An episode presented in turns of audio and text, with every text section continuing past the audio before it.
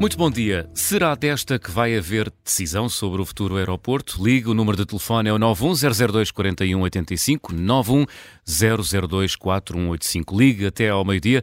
Se não quiser ligar, acompanhe o Contracorrente através das redes sociais e escreva a sua opinião nas caixas de comentários. A Comissão Técnica Independente entregou ontem o seu trabalho e agora vamos ter mês e meio de discussão pública que promete ser acalorada, apesar do frio da estação. Sem sugerir uma só solução, o relatório aponta mais vantagens ou menos desvantagens à opção pela Portela mais Alcochete, eh, com um futuro em que só haverá Alcochete. Lendo o relatório, fica claro que a opção a tomar não envolve apenas um aeroporto, eh, será preciso eh, falar também do futuro do TGV e da famosa terceira travessia do Tejo em Lisboa. Ou seja, estamos a falar de muitos e muitos milhares de milhões de euros. No Contracorrente de hoje queremos regressar a este debate, à tal discussão que já tem quase 60 anos, sem que se tenha tomado uma decisão definitiva, e por isso, José Manuel, será que Alcochete vai acabar por ganhar por já estarmos todos muito cansados desta discussão, muito vamos ganhar por exaustão? Se calhar é melhor que tudo, não é? É melhor que nada, ou melhor. Porque isto de facto já leva muitos anos e neste momento, pelo que se percebe, uh, já estamos a perder muito dinheiro por não termos uma solução. Qualquer solução, porque o aeroporto de Lisboa, enfim, o aeroporto de Lisboa foi crescendo e eu durante muito tempo gostei, tive a ideia de que ele podia crescer mais, mas todo o crescimento tem limites sobretudo quando há algumas quintas que não se conseguem desfazer, e nós ainda temos um aeroporto militar no aeroporto de Lisboa, portanto, com uma parte reservada para os militares, que aliás, para mim, continua a ser um mistério porquê, não é? Portanto, chamado Aeroporto de Maduro, uh, fica no aeroporto de Lisboa, uh, a passagem dos voos executivos para Tires, que é uma coisa razoável, uh, agora concretizou-se, mas levou imenso tempo. Uh, os voos executivos são voos mais, com aviões mais pequenos, se bem que tiros também funcionam aviões um pouco maiores. Uh, funcionam aviões um pouco maiores e neste momento há fortes queixas da população que vive em redor do campo porque ele não terá sido dimensionado para esse tipo de voos, não é? Nomeadamente em termos do ruído e das condições sim, de quem vive à volta. É? Sim, qualquer sítio onde haja um aeroporto há ruído. E, portanto, mas uma coisa é viver quem comprou uma casa no, lá, lá perto Sim, as pessoas queixam sempre qualquer coisa. Sim, sim, claro, mas de as pessoas queixam sempre é qualquer coisa. E eu não eu, uh, É preciso ter isso em conta. O aeroporto não, a pista pode não estar dimensionada para a dimensão de alguns dos aviões que lá estão a aterrar neste momento. Ah, em princípio, enfim, eh, como, como eu vi aviões 747 aterrarem em Hong Kong sim, no tempo do, no antigo aeroporto de Hong Kong, no sim, meio sim. de prédios, portanto acho que a única vez pessoas... na vida que pensei que se calhar era melhor fazer uma oração. Hã? A única vez na vida. Bem, uh, voltando aqui a este, este tema, isto de facto, olha, este tipo de situação que a Helena fala, é sempre, há sempre um argumento contra. Há sempre um argumento contra, seja o que for, não é? Portanto, e surgem sempre ideias novas. Eu, aliás, fiquei às vezes surpreendido porque é que de repente estávamos a falar de vendas novas que nunca ninguém tinha falado até agora. E que está, na, enfim, como segunda, segundo então. favorito. Bem, falava-se de vendas novas porque houve alguém, aparentemente da área do ambiente, que achou que apesar de tudo faria, teria menos impacto do que do que Alcochete. Uh, tudo, tem, tudo tem muitos problemas. A questão é muitas vezes ver com alguma capacidade de ver a longo prazo. Eu, quando era miúdo, e quando nós íamos ver os aviões à Portela, uhum. porque ainda eram poucos. Uh, ver passar os aviões, portanto. Ver passar os ver aviões. Passar os aviões. Lanchar. ver passar os aviões. Há uma canção sobre isso e pois tudo, é. não é? Do, do, do Rui Reininho. Uh, não, não, não, António perdão, Zambujo. Do Rui Veloso, do Rui Veloso. Uh, não, António não, Zambujo. António hum? Zambujo. António Zambujo, olha, já... Sim.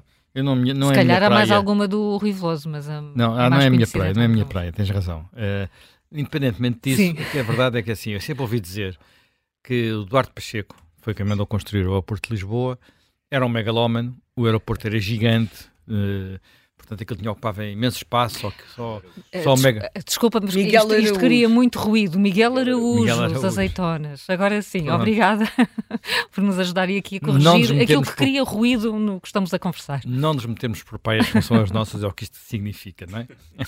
É mais isso, é aprender é com isso. isso. Bem, pronto. Uh, e de facto, o aeroporto teve. Eu, eu vi o número de passageiros para o primeiro ano e eu acho que hoje em dia deve haver quase aquele número de passageiros por dia no aeroporto da Portela.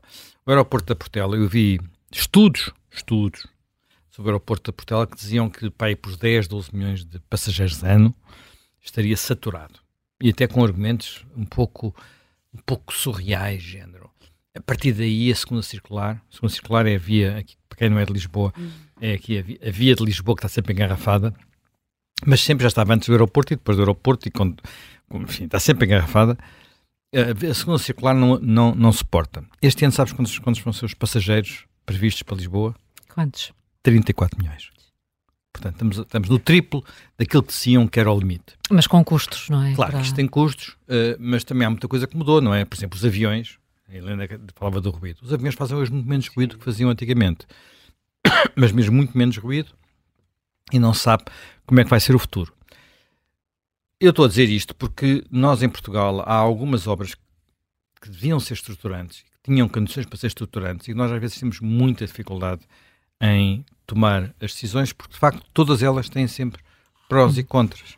Quem vai a algumas capitais europeias e percebe aquilo que, em algumas aquilo que se conseguiu fazer e noutras aquilo que não se conseguiu fazer, percebe que isso tem, tem influência. E desse ponto de vista, o aeroporto obrigatoriamente tem que ser pensado em conjunto com a, ponte, a nova ponte sobre o Tejo e o TGV.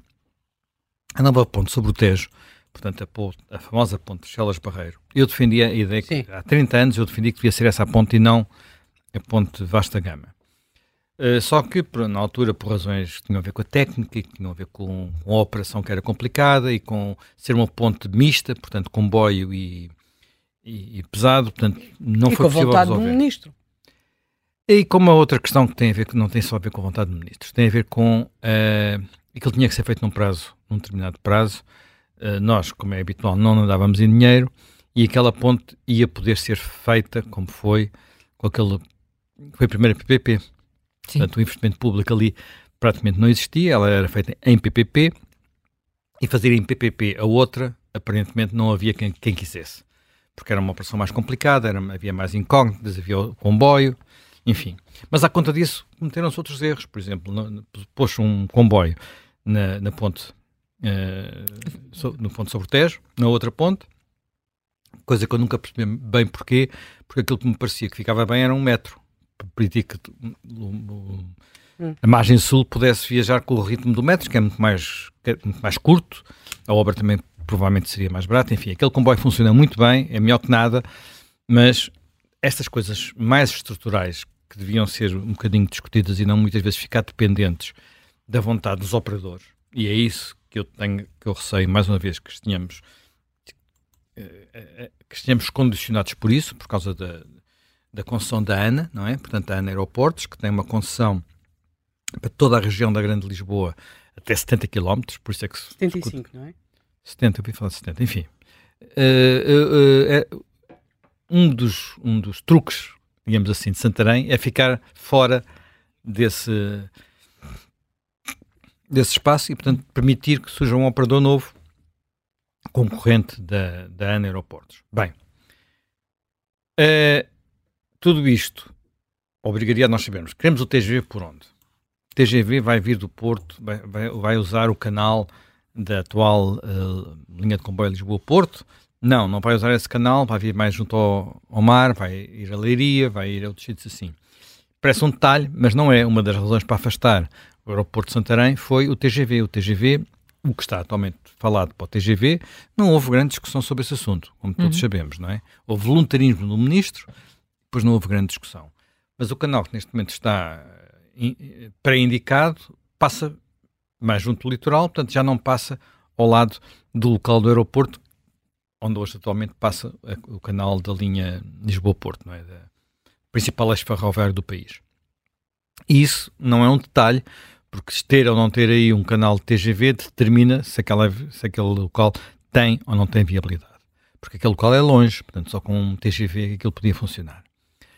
Uh, depois temos, como disse, a Ponte sobre o Tejo, o TGV, uh, pensar também tudo isto um bocadinho em conjunto. E desse ponto de vista, deixa-me dizer uma coisa. Eu achei, a primeira impressão que tenho do, uh, do que pude ver até agora do estudo, portanto, isso são muitos milhares de páginas, portanto, Sim. não, ninguém uh, pode dizer que leu no intervalo de tempo entre ontem e hoje.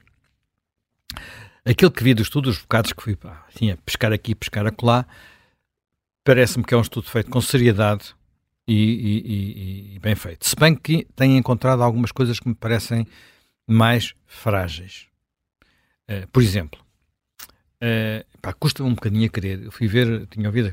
Não, o Santarém foi posto de parte porque não tem, pela nave, por um estudo da nave sobre acessibilidades aeroportuárias, portanto, no fundo, sobre os canais de acesso aéreos. Mas coisa estranha, mas então Santarém está ali num sítio que não há nada, como é que aquilo não tem acessibilidade? Não tem acessibilidade porque Santarém tem uma orientação ao contrário da orientação, de, quer dizer, perpendicular à orientação de Lisboa, mais ou menos, o que não seria problema, porque ficam muito longe, portanto, os dois aeroportos não teriam problemas de funcionamento, só que vai interferir com um aeroporto que de facto fica aí perto, que é Monte Real, que é um aeroporto militar.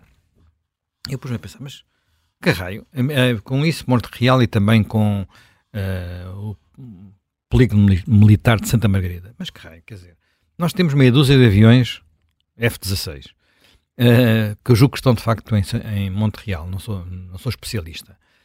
Mas é o único sítio onde eles podem estar. Temos um aeroporto vazio em Beja, que também foi um aeroporto militar, pois era para ser um aeroporto civil com o sucesso que, que é conhecido. Não podem ir para lá. Pomos de parte uma, um, um, um investimento destes ou uma localização possível apenas por causa de um aeroporto militar, quando temos não sei quantas outras bases aéreas subutilizadas? Será que, isto, será que alguém pensou nisto até ao fim? Bem, dito isto, é uma eventual fragilidade. Outra eventual fragilidade é nunca vi as contas uh, ao resto das infraestruturas. Hum. Pronto. Designadamente, por causa do Alcochete, uh, quanto é que vai custar as ligações a Lisboa, quanto é que vão custar as ligações a Lisboa e a outros e quanto é que vai país. custar tirar o campo de tiro de Alcochete, porque os militares não vão. Os militares, mas vamos falar, mas isso aí é uma questão política. Um dia, um dia é preciso dizer aos militares que eles não são merceeiros, porque cada vez que eles libertam um andar em Lisboa, Sim. cobram pelo andar mais do que o especulador de, do fundo claro, imobiliário. Mas esse é um dos problemas, porque quando se diz que Alcochete não tem custos de expropriação, é preciso ter em conta, conforme tu bem dizes, que os militares não saem mais barato que os privados. Não, não faço ideia, porque não sei qual é o, como é que isso está a ser pensado. Mas enfim, sim, está a ser pensado. Mas, mas não se sim, pode dizer, como já se ouviu disse, ontem, sim. que não haverá custos. Sim, há custos. Há custos, há custos. Há custos, aliás, até no Montijo havia custos. E o Montijo é uma base que rigorosamente serve para muito pouco, não é? Pronto. Uh, mas os militares parece que gostam de ter muito imobiliário, mesmo que não tenham depois nada no imobiliário. Eu defendi já muitas vezes aqui as Forças Armadas, mas há, há, há, cultura nas Forças Armadas que me faz imensa confusão. Imensa confusão. O tempo que algumas coisas em Lisboa tiveram desocupadas e não iam para outro lado nenhum, porque, os, porque não se conseguia negociar o tema com os militares, e há um outros, uns outros temas, como a saúde militar e coisas assim, enfim, que depois, quando chegas à, à hora da verdade, dá escândalos. Mas, enfim, adiante. Não vamos agora entrar na questão do, uhum. do custo de, de, das infraestruturas militares. Portanto, mas eu acho que isto, no fundo, devia ser pensado, quer dizer, não tudo isto tem que ser pensado em conjunto, até porque há aqui um, algo que tem a ver com a coesão do território e com o ordenamento do território, não é?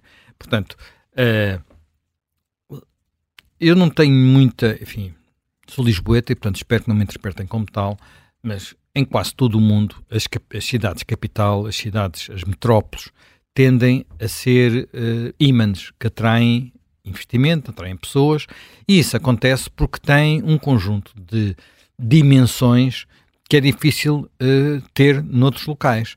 Acessibilidades, uh, oferta de, de, de, de, muitos bens diferentes, interconectividade e por aí adiante.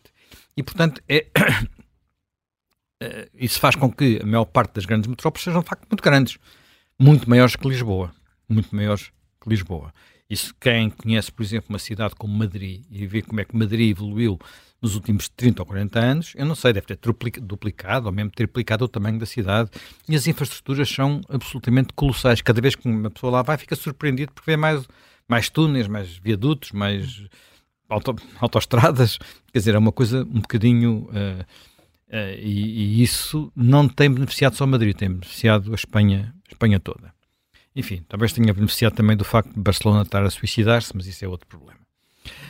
Ora bem, dito isto, estes aspectos estão, por exemplo, o aspecto económico é uma das, um dos capítulos mais sólidos do estudo. Hum. Eh, essa parte está bastante, bastante sólida. Uh, e eu acho que tudo isto tem que ser tido em consideração. Eu ontem, por exemplo, vi o Presidente da ANA na, na TVI a defender que, uh, uh, argumentar que é preciso fazer as contas também às infraestruturas necessárias. O que ele omitiu é que não se faz o Montijo também sem a ponte sobre o Tejo, não é? Ele omitiu essa parte. Porquê é que ele quer um Montijo? Porque é o mais barato. Quer dizer, aquilo é, um, é, é, está no contrato, é, eu compreendo, quer dizer, quem fez aquele contrato fez contas àquele contrato, uh, está a ganhar muito mais dinheiro do que era previsto, sem dúvida nenhuma, porque o transporte aéreo evoluiu de uma maneira que ninguém previa. Uh, a pandemia pelo meio, mas depois da pandemia foi outra vez a explosão.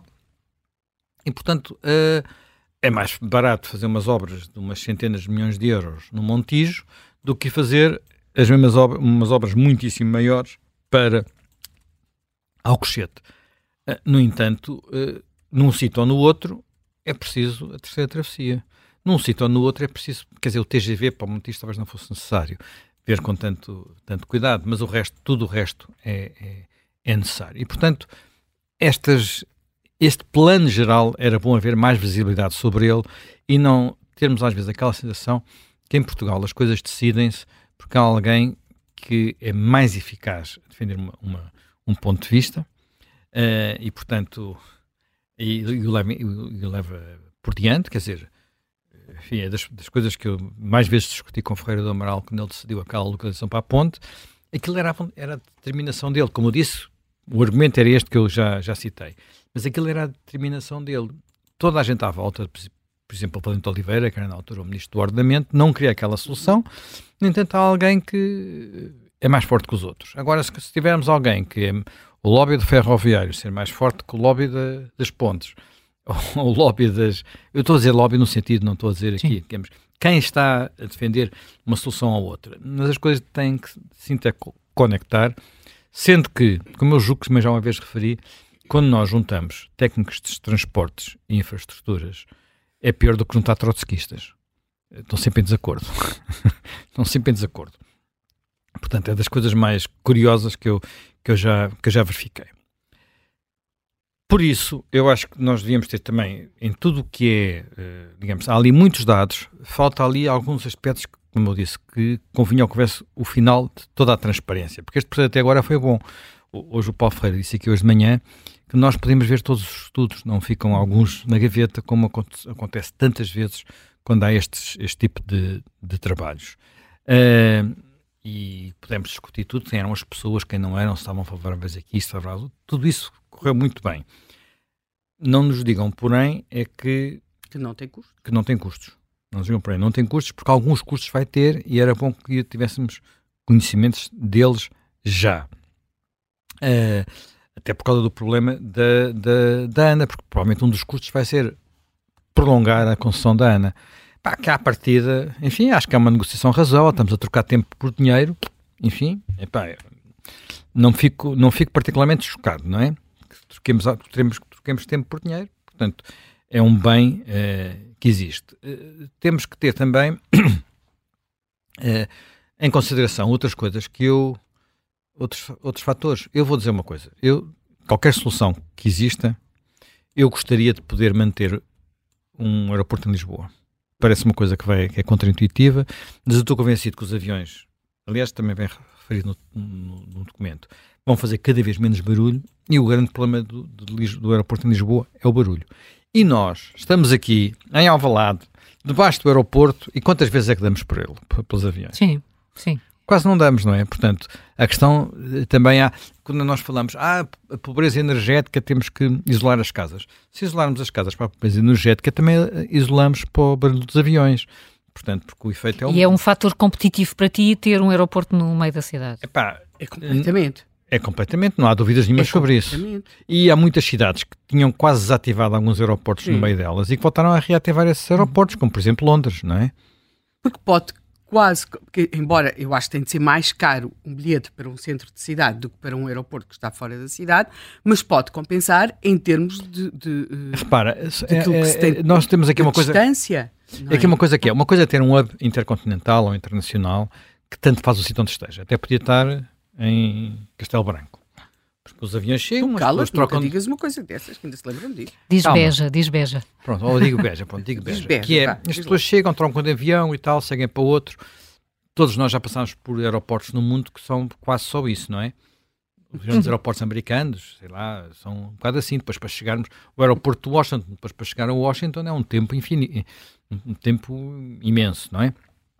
Agora, é diferente um aeroporto que serve a Lisboa e o turismo de Lisboa, e um turismo em Lisboa que uh, é um turismo de short break uhum. e um turismo de congressos, e um turismo de outras coisas, onde, quer dizer, eu estou num sítio da Europa que já fica mais longe de, de, de, dos, dos centros limitadores de turistas, não é?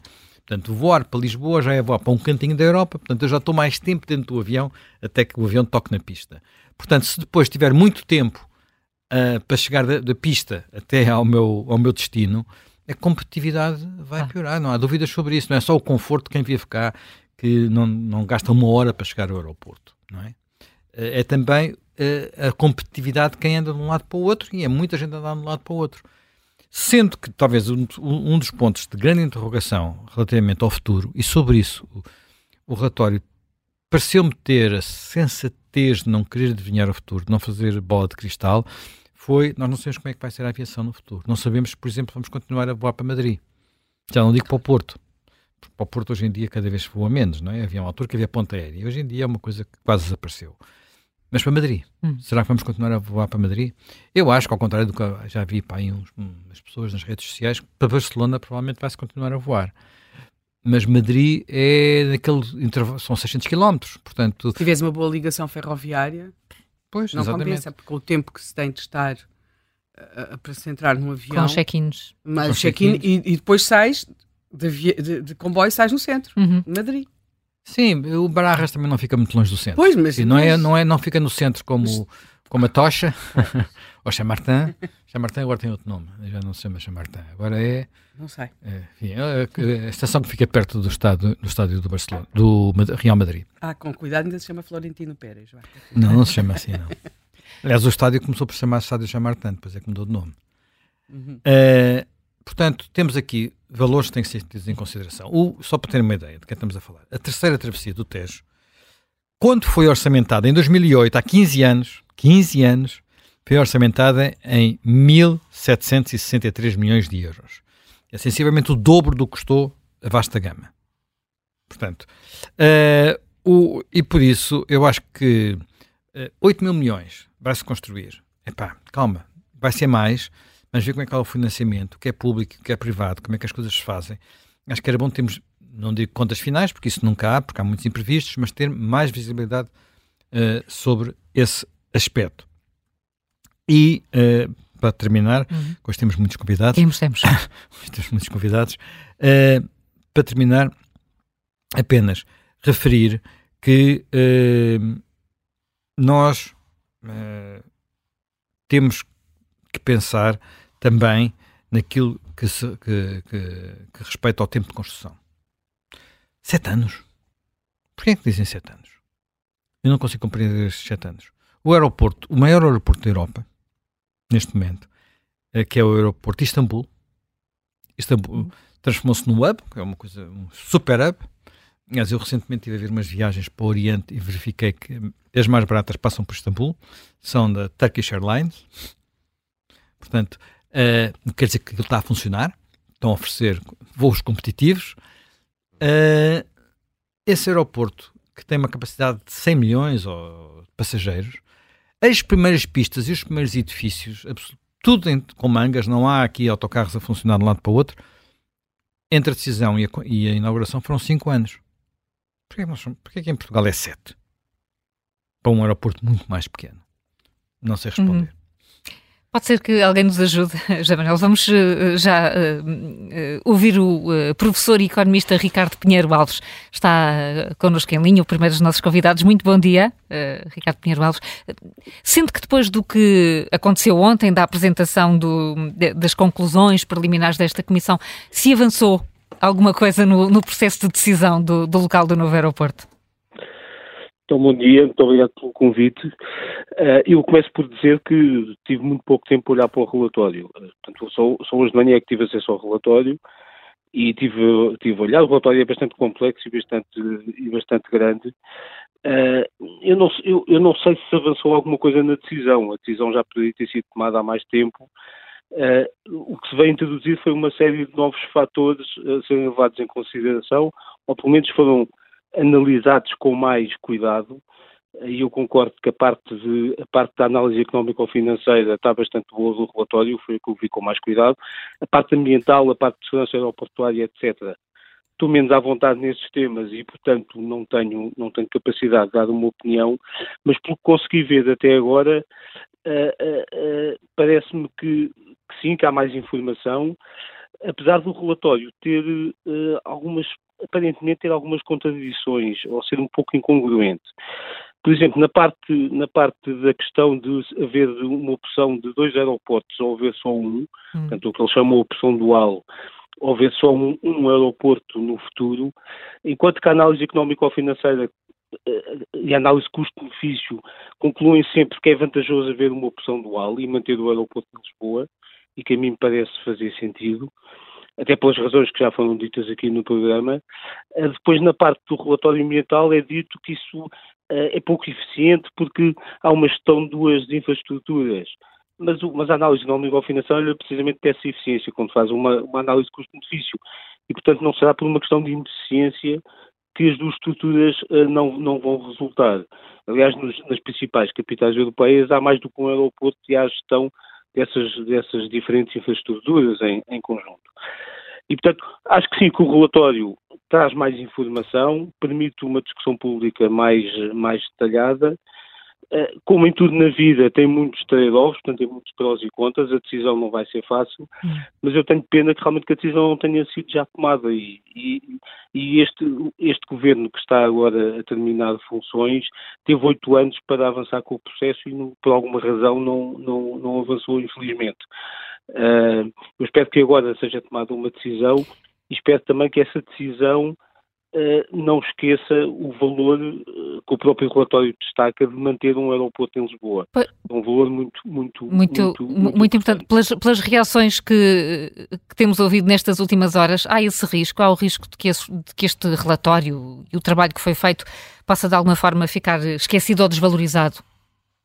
Não, eu não, o facto da decisão final não coincidir exatamente com o que aparentemente o relatório propõe, não significa que o, que o relatório seja desvalorizado. Uhum. O relatório aponta uma série de, de, prós e contras para as várias, para as várias hipóteses em estudo. E, portanto, nesse aspecto, é, é, parece-me que é, que é muito vantajoso ter um relatório deste género. Uh, agora, isso não quer dizer, e indica que idealmente seria a solução Portela mais Alcochete e depois a prazo só Alcochete. Mas tudo isto depende muito da evolução, em primeiro lugar, enfim, dos vários fatores que já foram referidos, dos aspectos económicos, do custo de construção, da rapidez de construção, das questões ambientais, da ferrovia, dos, das acessibilidades eh, rodoviárias e marítimas, etc. Portanto, todos esses vários fatores o que, o que, o que, um dos aspectos essenciais que, que, não é muito discutido é a questão da procura e da necessidade do número de passageiros que o aeroporto vai, hum. vai, vai ter, ou que os dois aeroportos vão, vão ter. Obviamente ninguém adivinha o futuro, nós não sabemos, mas eu, eu andei à procura no meio do relatório, nas perspectivas de evolução da procura, vi uns gráficos, mas não consegui perceber exatamente quais eram os pressupostos em que se baseava essa evolução da procura. Um, a hipótese Montijo mais Portela, que, foi, que é muito desconsiderada no relatório, mas que tem outras vantagens em termos de custo de construção e de rapidez de, de disponibilização do, do, segundo aeroporto, que, que, é muito importante em termos económicos, para o turismo, etc., é, é posta de lado por causa da procura e da capacidade de expansão. Eu não tenho conhecimentos técnicos para avaliar isso, uh, mas a questão da procura é muito importante e por isso devia, acho, acho que o relatório aí, se eu vi bem, poderia ir um pouco mais além. Porque é muito importante perceber, por um lado, tentar perceber como é que vai evoluir a procura, por hum. outro lado, perceber até que ponto é que a ferrovia vai, vai funcionar como uma alternativa ao, ao aeroporto. Uh, principalmente nos voos, uh, quer para o Porto, quer para Madrid, uh, até que ponto é que essa procura não vai ser condicionada não só pela, pela, disponibilização da ferrovia, se ela vier a acontecer, por um lado, mas por outro lado também com as questões ambientais que estão ligadas ao, às, às, viagens de avião. Claro. Se bem que as viagens de avião não vão, como é óbvio, não vão desaparecer. mas mas, portanto, eh, não é, não é realmente um assunto fácil de resolver. Agora, há aqui duas ou três coisas que me parecem essenciais. A primeira é manter o aeroporto em Lisboa, pelo uhum. impacto uhum. económico ou financeiro que tem. Muitas das pessoas que se deslocam vêm visitar a região de Lisboa e vêm visitar a cidade de Lisboa e vêm muito pelo facto da vantagem do aeroporto estar situado muito próximo do centro. E, portanto, seria uma pena desperdiçar-se essa, essa vantagem competitiva clara.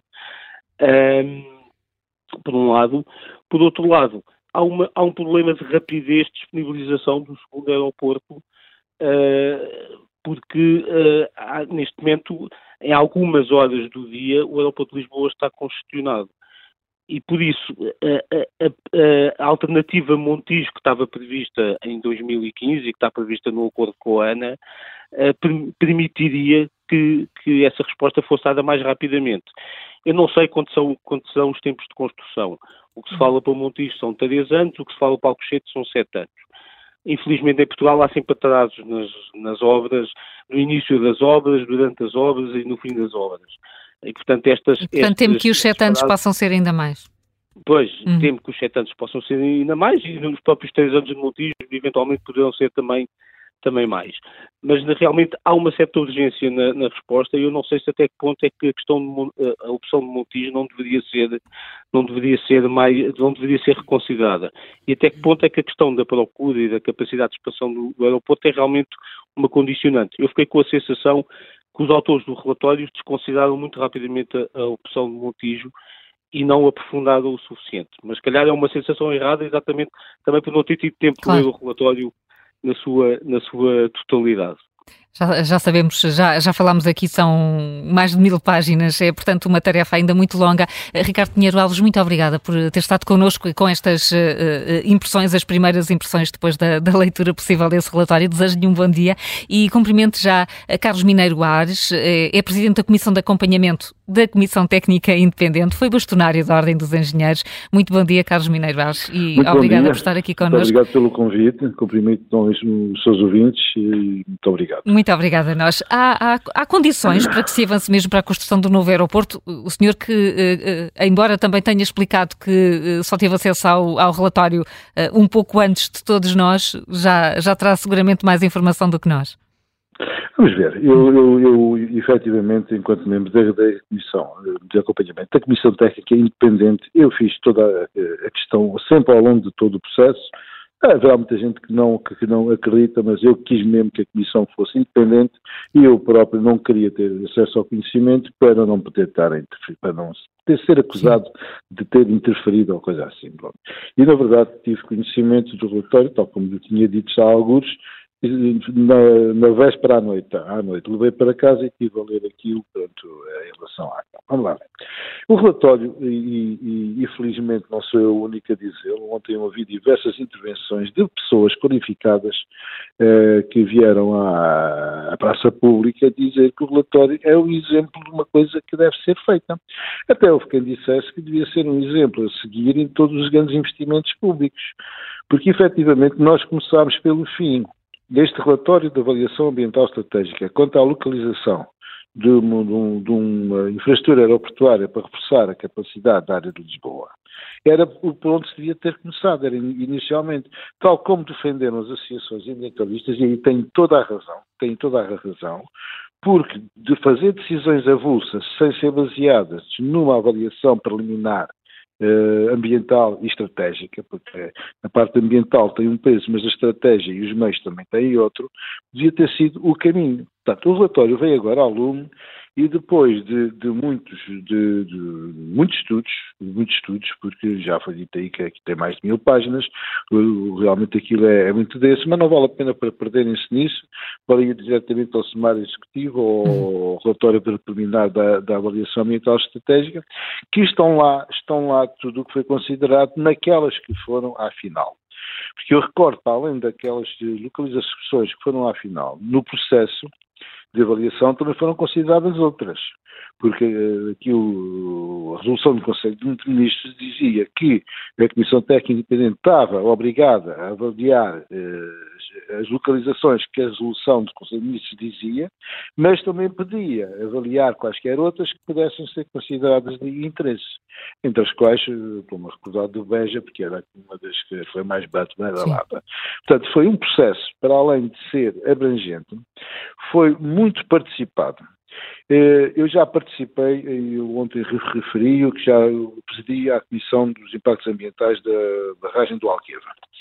E também foi um processo gigantesco e uma coisa muito complicada. Mas eu nunca tinha visto uma, uma, uma avaliação feita desta forma.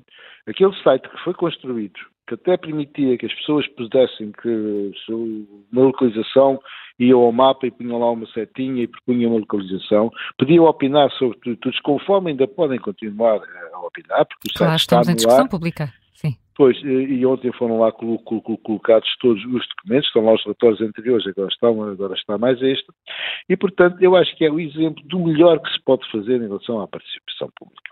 Em relação à pergunta concreta que me, que me põe, se, se, eu acho que isto, que isto vai ser tido em conta ou não. Eu diria, conforme também já e repetindo, eu diria que seria pá, uh, inaceitável, é capaz de ser uma, uma, palavra, uma palavra forte, mas diria que seria muito desprestigiante para quem trabalhou e para quem se empenhou e para os dinheiros públicos que foram investidos nisto, que agora, por isso simplesmente, isto fosse uh, enrolado e mandado para um caixote do lixo.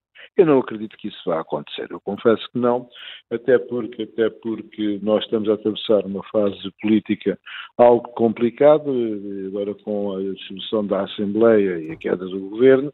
Portanto, vamos ter aqui um hiato, um hiato em que obviamente é justificável, é justificável e tem que ser entendível que eh, há, há, que esperar pelo, pelo governo que, que virá a seguir. Hum.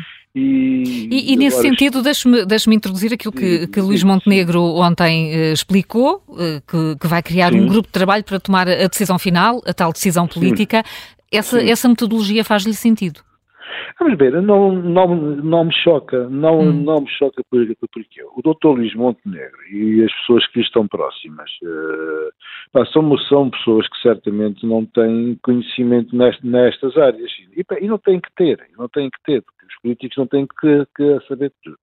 Como agora há tempo, há tempo para fazer as coisas, se ele se quiser rodear de pessoas da sua confiança, ou, ou, mais ou por razões de competência técnica ou competência política, e se quiser aconselhar durante este ato, ah, não, não, não me choca, é legítimo, é legítimo. E depois, quando houver um governo, seja uh, uh, encabeçado pelo PSD, seja encabeçado pelo PS, voltem-se a sentar, porque foi isso que foi feito antes. Voltem-se a sentar e deem continuidade àquilo que foi eh, o que eu consideraria um pacto de regime.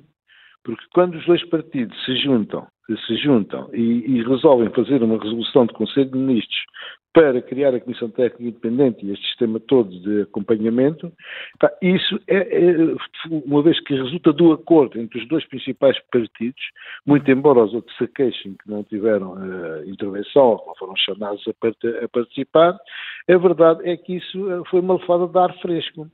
E sendo uma lefada de ar fresco é bom, e se é bom, epá, não deve ser deitado abaixo.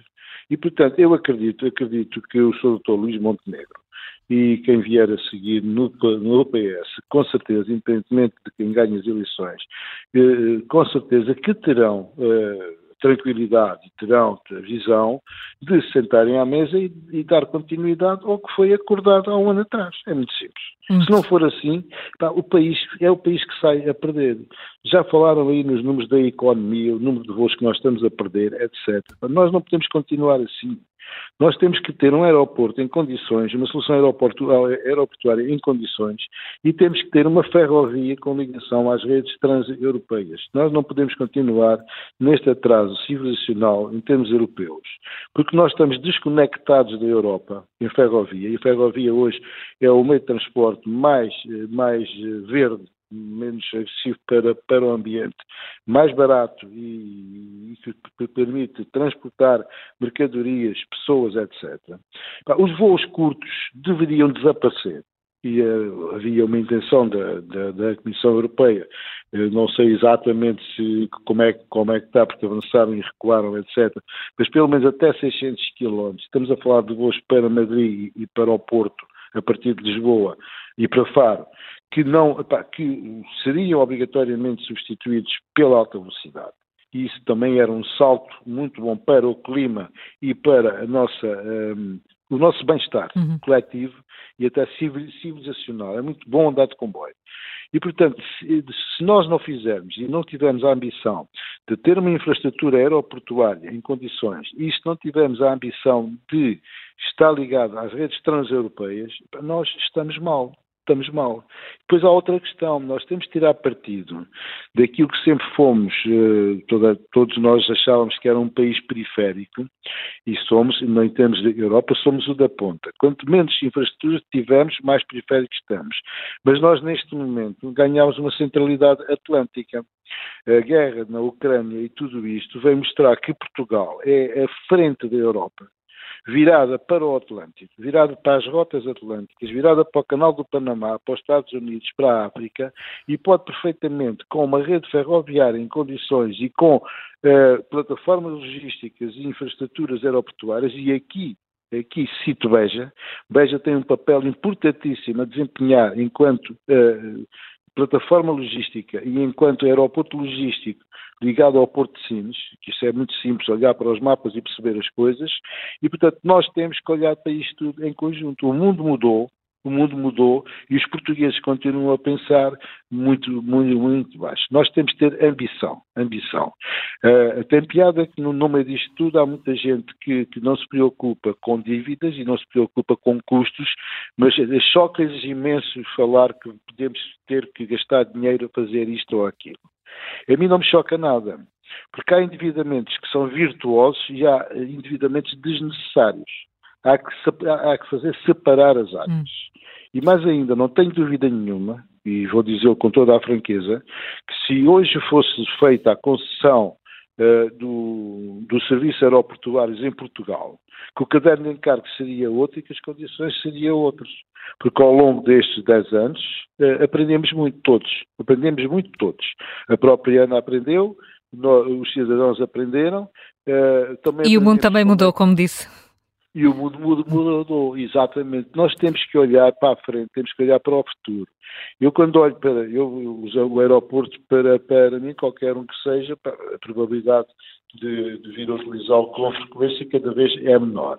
Mas eu tenho que olhar para quem cá fica e tenho que olhar para a obrigação uh, de solidariedade geracional que nós temos para com os jovens e para com os nossos filhos, para com os nossos netos e para quem vem a, se, a seguir, uhum. porque não nos perdoarão, não nos perdoarão que nós não façamos isso.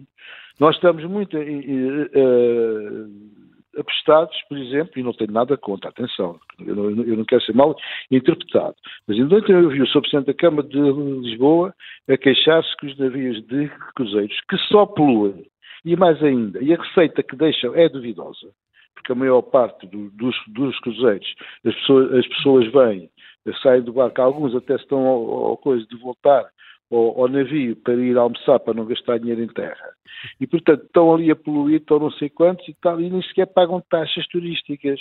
E, portanto, nós olhamos para umas coisas com uma preocupação imensa e para outras não. Não, temos que olhar de uma forma integrada Sim. e, sobretudo, há uma coisa que me preocupa muito. Isso preocupa-me verdadeiramente. Fazer crescer a nossa economia, fazer, criar riqueza, porque nós não há milagres. Nós não podemos pagar salários melhores, ter melhores condições de vida, se não criarmos riqueza. E não criando riqueza, não conseguimos dividir aquilo que não há. Isso é um mito ideológico que é de, de dar dinheiro sem, sem o ter. Isso não existe. Vamos, vamos ver se a oportunidade é aproveitada. Carlos Mineiro Aires, muito obrigada por ter estado connosco em direto, o Presidente da Comissão de Acompanhamento da Comissão uh, Técnica uh, Independente.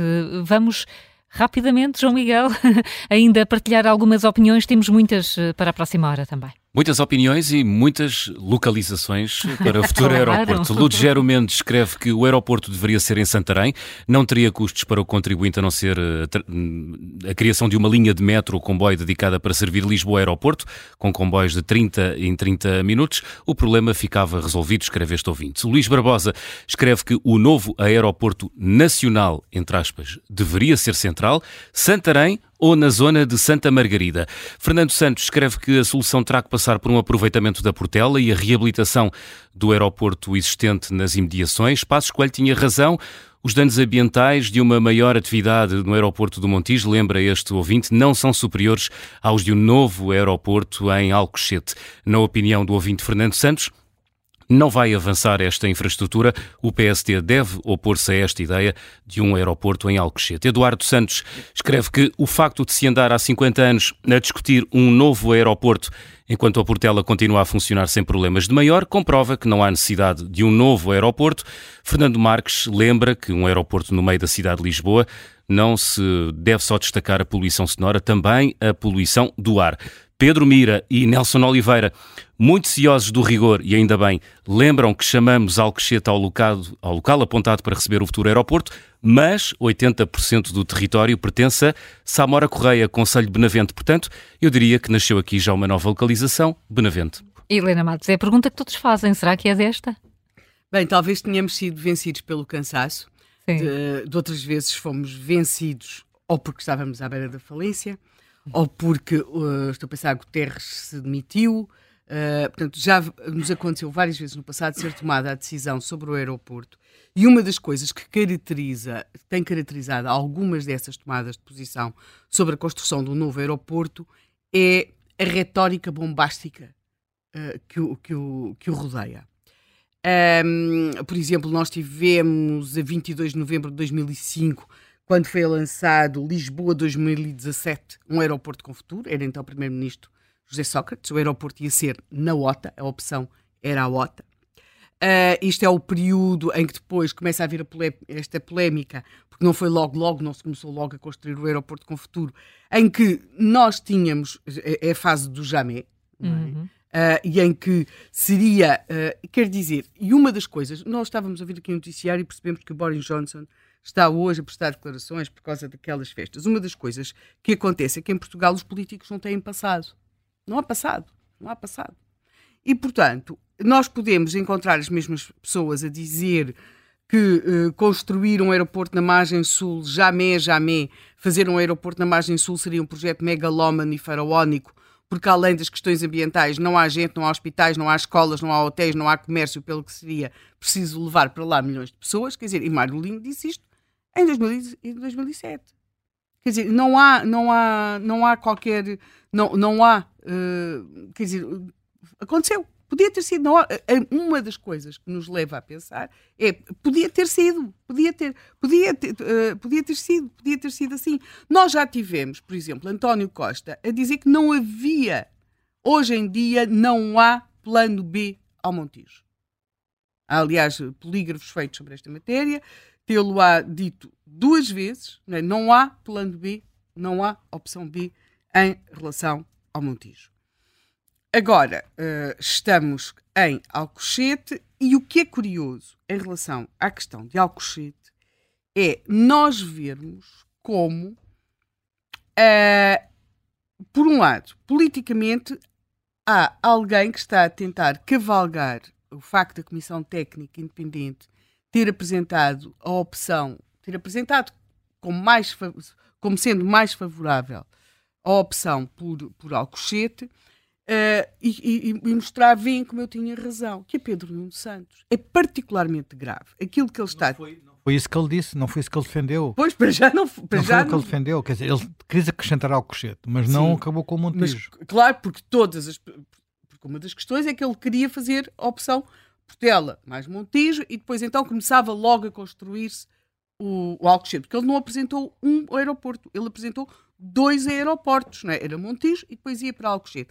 Mas é assim, mas mesmo, mesmo que uh, a Comissão Técnica Independente tivesse até defendido, uh, viesse agora defender tudo aquilo que Pedro Nuno Santos tinha uh, apresentado ao país há, há ano e meio, não é possível, não é politicamente aceitável que o Ministro das Infraestruturas tivesse apresentado uh, a decisão sobre o aeroporto ao país daquela forma e com o primeiro e sem dar e, e pelo menos tanto que nós saibamos sem informar disso o primeiro-ministro. É um impulsivo e nós temos de ter noção que ela é um impulsivo, não é? Aliás, ele diz isso. Confundimos muitas vezes impulsividade com decisão, porque arrastamos demasiado os pés e com isso prejudicamos o país. E isto é uma coisa terrível aquilo que se está a tentar legitimar neste momento, para lá da questão do aeroporto, é uma forma de decidir caudilhística, de caudilho. Não é? O país que arrasta os pés e aqui está o homem que faz e que decide e que vem fazer. Isto é politicamente perigosíssimo. Porque se algumas das pessoas que estão lá para trás tivesse tido o mesmo espírito desabrido, não é? algumas decisões, não certamente as melhores, teriam sido tomadas. Portanto, para já há aqui uma questão política que me parece ser complicada, até porque nós vemos José Luís Carneiro a dizer que esta decisão deve ser uh, consensualizada com o PSD, o que também implica responsabilidades ao PSD, porque como foi muito bem lembrado esta manhã aqui no, no Vencedor, uh, José Luís Arnaud Presidente da ANA é um destacado militante do PSD, foi aliás convidado por Luís Montenegro para eh, discursar no último congresso, no, no, último encontro do partido, sim, sim. e portanto temos, temos, de, temos de pedir responsabilidades e credibilidade a Luís Montenegro. Mas é, mas é claro que estamos diante de uma decisão política. Uh, isto temos de entender, a decisão será sempre política. Espero eu que seja baseada uh, no melhor que o estudo técnico aconselha, mas é uma decisão política. Portanto, em primeiro lugar, temos esta questão do, uh, do, do que está a tentar legitimar-se neste momento de que Pedro Nuno Santos é o homem que vem aqui para fazer. E, portanto, cá ano meio ele já tinha entrevisto tudo isto e resolveu inopinadamente avançar para o país, para aquilo que agora defende a Comissão Técnica, embora independente, embora não seja isso que a Comissão Técnica Independente defende, porque a Comissão Técnica não está a defender o Montijo, o Portela mais Montijo. Portanto, essa é uma das coisas. A outra questão, que eu ainda tenho mais duas questões a colocar, e serei muito rápida, as coisas de fazer até. Não, não, estou, são estou duas, muito só tranquila. duas questões. Uma, a, a, a primeira é, é, esta. É curioso.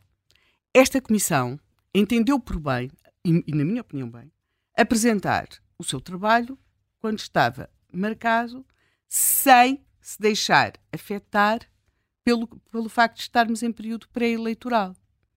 Se eu bem recordo, a semana passada nós vimos uma outra comissão a pedir e a ser-lhe concedido não apresentar o seu estudo porque estamos em período pré-eleitoral. Estou a falar da comissão que está a estudar a sustentabilidade da segurança social. Vão desculpar-me, pode parecer uma enormidade isto que eu vou dizer, mas a segurança social é mais importante que o aeroporto. O aeroporto é muito importante, mas a segurança social e a sua sustentabilidade é muito mais importante que o aeroporto. Portanto, o que eu não consigo perceber é porque é que, num caso, não se considera que o facto de estarmos em período pré-eleitoral ofuscará a discussão e a politizará e, e acabará por menorizar, menorizar o trabalho desta comissão, técnica independente para o aeroporto, e no caso da segurança social, se considera, e foi concedido, que não fosse apresentado o seu estudo para novas formas de, de, de, de financiar essa sustentabilidade, porque estávamos em período pré-eleitoral. E, e, é como se nós tivéssemos, andássemos aqui com um metro elástico daquilo que consideramos aceitável ou não. Uma semana não é aceitável uma coisa, na outra semana já é aceitável outra coisa completamente oposta, até antagónica, mas numa, porque os nossos, os, os, nossos princípios são estes. Depois, mas será que é porque num caso há um compromisso entre o PS e o PSD e no outro não? Não, não acho nada. Não acho nada. Aliás, não percebo, não percebo porque é que os partidos não, não, não, nomeadamente os partidos da oposição, penso que o único que falou disso terá sido o Chega, eh, porque é que não se, porque é que não se pede explicações sobre a não apresentação. Mas, independentemente de acharmos que deve ser apresentado ou não ser apresentado o relatório sobre a sustentabilidade da Segurança Social, reparo que ninguém está preocupado com a politização que se vê é enorme nesta, nesta matéria. Portanto, é uma das coisas que não entendo. Quanto que quer dizer quando é, que é enorme? Uh, uh, ouve lá, tu já tens o Luís Montenegro a pedir uma. e a dizer que vai constituir um grupo técnico. E, Sim, e mas vai... o Luís Montenegro quer adiar, não quer dar resposta, basicamente. Pois, está bem, mas não é quer dar resposta. Isso chama-se é... politização, não é? Está bem. Vai ser é... discutido durante toda a campanha eleitoral. Não estou a dizer que seja mau.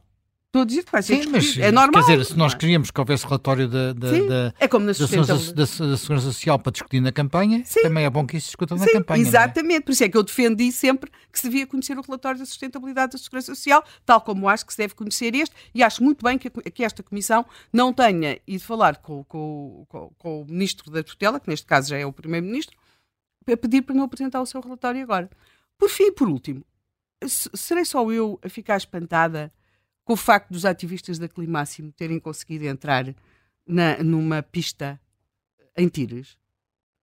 Qual, qual, é a segurança de tiros? Desculpem, eu não tenho. Já nenhum... foste a tiros alguma vez? Pois é, Manuel, mas era exatamente isso que eu tinha começado por falar contigo da primeira parte do programa. É que parece que aquilo também não tem Até segurança um alguma. restaurante lá dentro. Parece que não há segurança alguma. As únicas vezes que fui a Tirso, aquilo é assim, enfim, não é um parque de diversões, mas Sim, quase. É que parece que não há segurança alguma. Portanto, talvez também tenhamos de falar sobre esse assunto. Foi só uma coisa que me ocorreu, uh, assim, assim como assim. Pronto. Ora, muito bem, Ficas... muito bem. São 11 e 14 muito bem. Temos tempo de ouvir o, o Álvaro Gil. Ele uh, enviou uma mensagem de áudio, uh, está no Estoril, portanto não estará muito longe do aeródromo de Tires. Vamos ouvir o Álvaro Gil. Isto começa tudo por, uh, com um problema de semântica. Quando temos uma comissão técnica que, no nome tem que ter independente, quer dizer, significa logo a priori que isto já está inquinado, porque se é uma comissão técnica seria sempre independente. Este independente colocado lá é um reforço de, um, de marketing eh, socialista, que são é, é realmente o, o partido com o melhor marketing que existe, mas depois não tem mais nada. Depois tem um conjunto de pessoas a, a zelar pela sua vida, pelos interesses de terceiros e nunca pelos interesses do país. Infelizmente é o que se passa mais uma vez. E, é isso que temos que ver. Obviamente o Montijo é a solução melhor porque implica menos dinheiro. Uh, sabemos que os voos de médio alcance terão cada vez menos impacto porque vamos, ter, vamos investir nos, nos comboios de alta velocidade, o que faz sentido e, portanto, mais uma vez, muito marketing, eh, a única coisa em que este partido faz alguma coisa de jeito. Álvaro Gil enviar-nos a mensagem eh, a dizer que há um problema de semântica logo à partida nesta comissão, uma comissão técnica, não precisa de ser sublinhado que é independente. Eh, o professor economista Fernando Alexandre integra precisamente esta comissão técnica independente e é nosso convidado. Fernando Alexandre, bom dia. Muito obrigada por estar connosco e sabemos como se manteve Obrigado. sempre na reserva eh, relativamente a este assunto por causa do trabalho que, que exerceu e que calculo que ainda continua depois da fase de discussão pública. Eh, este relatório é o ideal ou é o possível? Eh, este, este relatório foi feito num prazo bastante curto, com, com, com, com algumas dificuldades, mas penso que com, eh, com as valências conseguimos reunir o, o, conjunto de especialistas das várias áreas hum. que, que, que, esta análise cobra. Penso que conseguimos entregar ao país e ao, ao próximo governo eh, uma análise que vai permitir uma decisão bem fundamentada, ou seja, com, com, com, com fundamentação tendo em conta as várias dimensões que estão, que estão aqui, aqui em, em, em jogo numa decisão tão importante como é esta, que é, o, é, é a infraestrutura nacional mais importante, ou seja, e com maior impacto, penso que não é, não é, não é difícil demonstrar isto, ou seja, que de facto é uma, uma, uma infraestrutura importantíssima para o futuro do país e para o nosso desenvolvimento. O relatório, no seu, na sua parte do relatório, eh, José Manuel Fernandes, uh, sim, sim. Eh, na sua parte do relatório fala da importância, quer dizer, dá a sugestão que o Cochete é melhor, até porque consolida, consolida eu diria, consolida melhor a região, a grande região de Lisboa, que é a região onde há massa crítica. Não tem receio que isso possa, já há acusações de macrocefalia, que essas acusações tenham algum sentido? É, o Fernando Alexandre facto, de Braga, portanto, tem sensibilidade para isso, não é? Tenho, mas nós, temos, nós, de facto, em Lisboa temos uma enorme densidade económica, Uh, obviamente nós não temos capacidade de concentrar mais recursos, nem me parece seja desejável, aliás acho que o caso, o caso da, da Portela é, é, evidencia isso, ou seja, a enorme concentração de recursos numa área relativamente reduzida, ou seja, nós temos cerca de 30% da população na área metropolitana de Lisboa, quase 40% do PIB, mas, mas temos também que ter em conta que eh, a nova localização será, por razões de limitação de espaço, eh, relativamente afastada do centro de Lisboa, ou seja, essa é uma das, é uma das, das, das, das, no fundo, das condições, porque não há de facto espaço para, para fazer um aeroporto mais, mais perto e por isso todas as três localizações são relativamente distantes, mas aquilo que nós analisamos é que de facto, é, é, no caso de Alcochete, que não está perto, é preciso dizê-lo, ou seja, que não está perto e tem, tem estado outro está na margem sul, mas que ainda assim é a, a, a, localização que permite mitigar os efeitos negativos de afastarmos muito o aeroporto da região de Lisboa, porque nós demonstramos na análise económica que eh, o afastamento do aeroporto vai ter um efeito negativo ou vai reduzir os benefícios que a conectividade traz para, para a região de Lisboa. Eh, a, a, conectividade aérea é uma dimensão essencial da competitividade do país eh, e da região de Lisboa. E por isso, se nós reduzirmos esses benefícios da conectividade ao criarmos uma infraestrutura que está afastada uh, uh, da, no fundo da área onde estão concentrados grandes grande parte dos recursos do país, nós não vamos estar uh, a, a, ser capazes de eh, beneficiar, de rentabilizar os, os, recursos que estão nessa, nessa região. E por isso, essa questão da macrocefalia é verdade, mas há uma das eh, uma das consequências da situação em que o país está é que é, é, o sítio onde nós vamos ter que localizar a nova infraestrutura é necessariamente eh, afastado eh, da, da, região de Lisboa. Ou seja, por isso eu, desse ponto de vista, eh, eh, penso que esse argumento não colhe. Aliás, houve um ministro há, há muito tempo que, que, disse que chamou essa zona uma zona chamou-lhe deserto, não é? Sim, sim, agora, sim. agora quando nós, agora quando nós, eu acho que isso, ou seja, o que nós estamos no fundo a propor é a localização que é mais próxima. Esse foi um dos critérios, precisamente pelos efeitos negativos que nós observamos de criar uma infraestrutura muito afastada da região de Lisboa. Mas se, por, se, por exemplo, no caso, só, só, por exemplo, o caso de, de, de Santarém, do ponto de vista da coesão, nós encontramos até de facto efeitos muito positivos, mas é uma infraestrutura que, eh, dado que nós eh, apontamos para a possibilidade de, no futuro, o governo, o governo que estiver em exercício, no médio, médio e longo prazo, poder avaliar a, a, a, passagem para um aeroporto único, ou seja, deve ser dada essa possibilidade para não, não cairmos novamente na situação de ter que estar a pensar noutro espaço, é, de termos um aeroporto único. Penso que é que é nós termos um aeroporto único a 100 km da capital. Portugal, ou seja, Lisboa é uma, é uma, é uma, é, é, é uma daquelas capitais europeias eh, periféricas, não é? ou seja, que estamos no limite, na borda da, da, da, da Europa. Ou seja, alguém que vem do centro da Europa para chegar a Lisboa já leva mais tempo no avião, não é? Já leva mais tempo. E quando a Terra ainda está a 100 km do sítio para onde quer ir. Porque a maior parte das pessoas querem, de facto, ir para Lisboa, seja para fazer negócios, eh, eh, seja eh, em reuniões de trabalho, seja o que for. Ou seja, grande parte. Isso é uma dimensão que nós temos, não nos podemos esquecer. Aliás, eu, eu há, uns anos, quando apresentei um trabalho da Fundação Francisco Manuel Santos do Made in ao Creative aliás, acho que essa foi uma das razões que me convidaram para este lugar, penso eu, uma das dimensões que nós analisámos foi precisamente a questão da importância da conectividade internacional dos portos e dos aeroportos para podermos ter uma estratégia de crescimento assente nas exportações, e na altura, o capítulo que, de uma pessoa que eu tive o privilégio de contar outra vez com ele na equipa, o Carlos Oliveira Cruz, do Instituto Superior Técnico, já dizia que nós tínhamos que estar muito atentos à competitividade dos nossos aeroportos e dos nossos portos. Porquê? Porque, dada a nossa posição geográfica, nós não temos outra forma de viajar para fora e de transportar grande parte das mercadorias de forma competitiva eh, que não seja de, por via aérea, sobretudo as pessoas, mas também mercadorias de alto valor, eh, e por navio.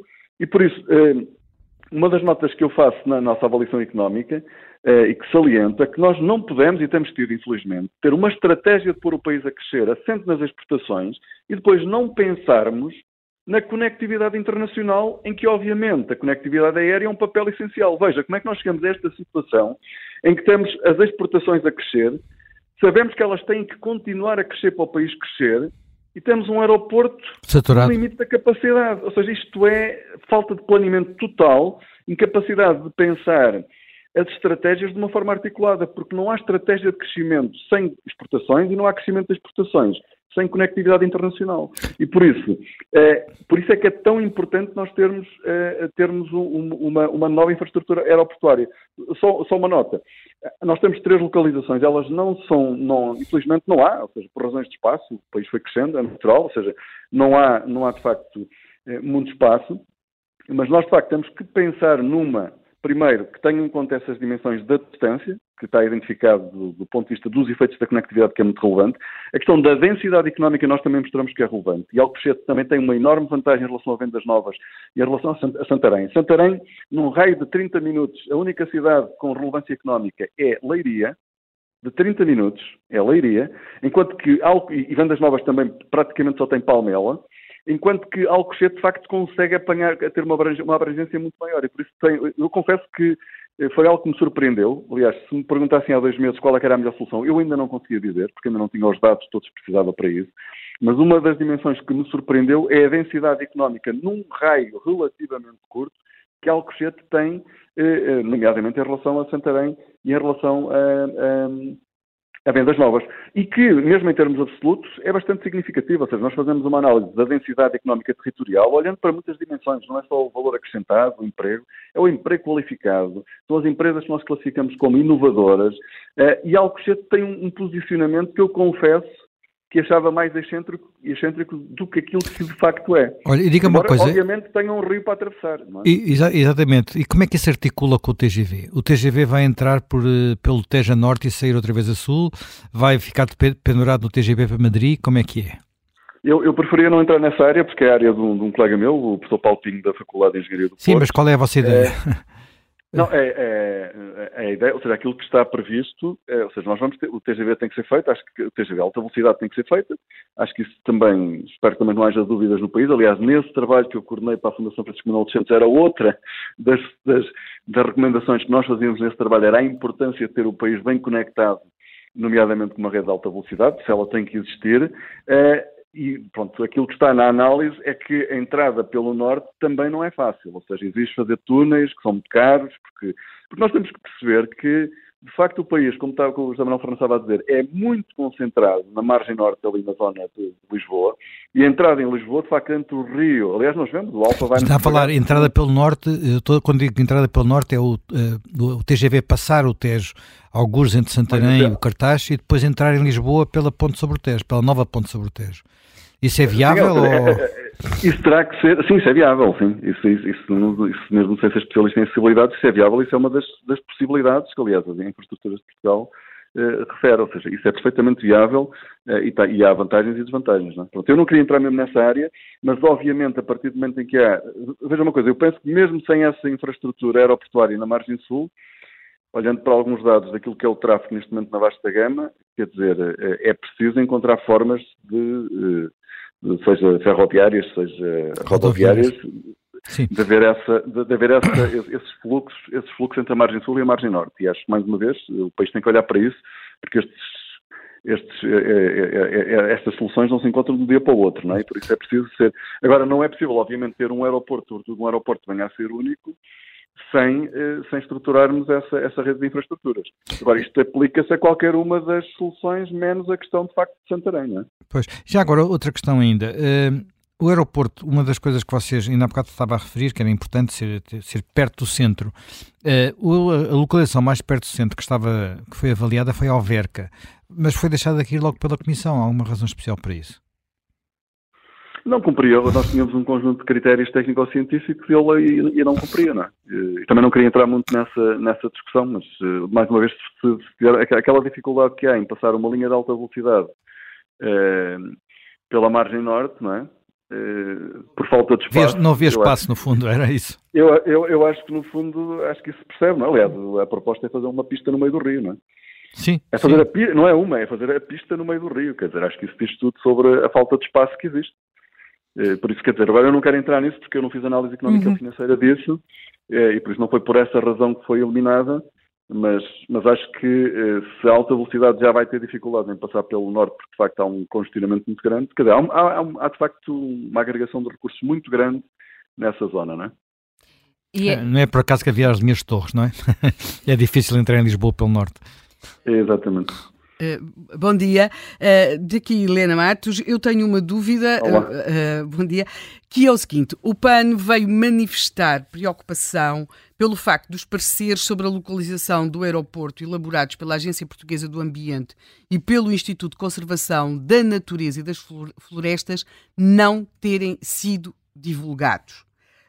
Um, e, portanto, eh, há uma avaliação da Agência Portuguesa do Ambiente, mas penso eu que é muito mais antiga, estamos a falar de um, de um documento... Penso... Helena Matos, eu só, eu, só faço, eu só falo da análise económica e financeira, está bem? Ou seja, tá tem da área do mas, ambiente e, e a coordenação na Geral... Eu, sim, sim, sim, mas o que, eu estou a o que eu estou a perguntar é se não faria sentido que estes relatórios também fossem divulgados.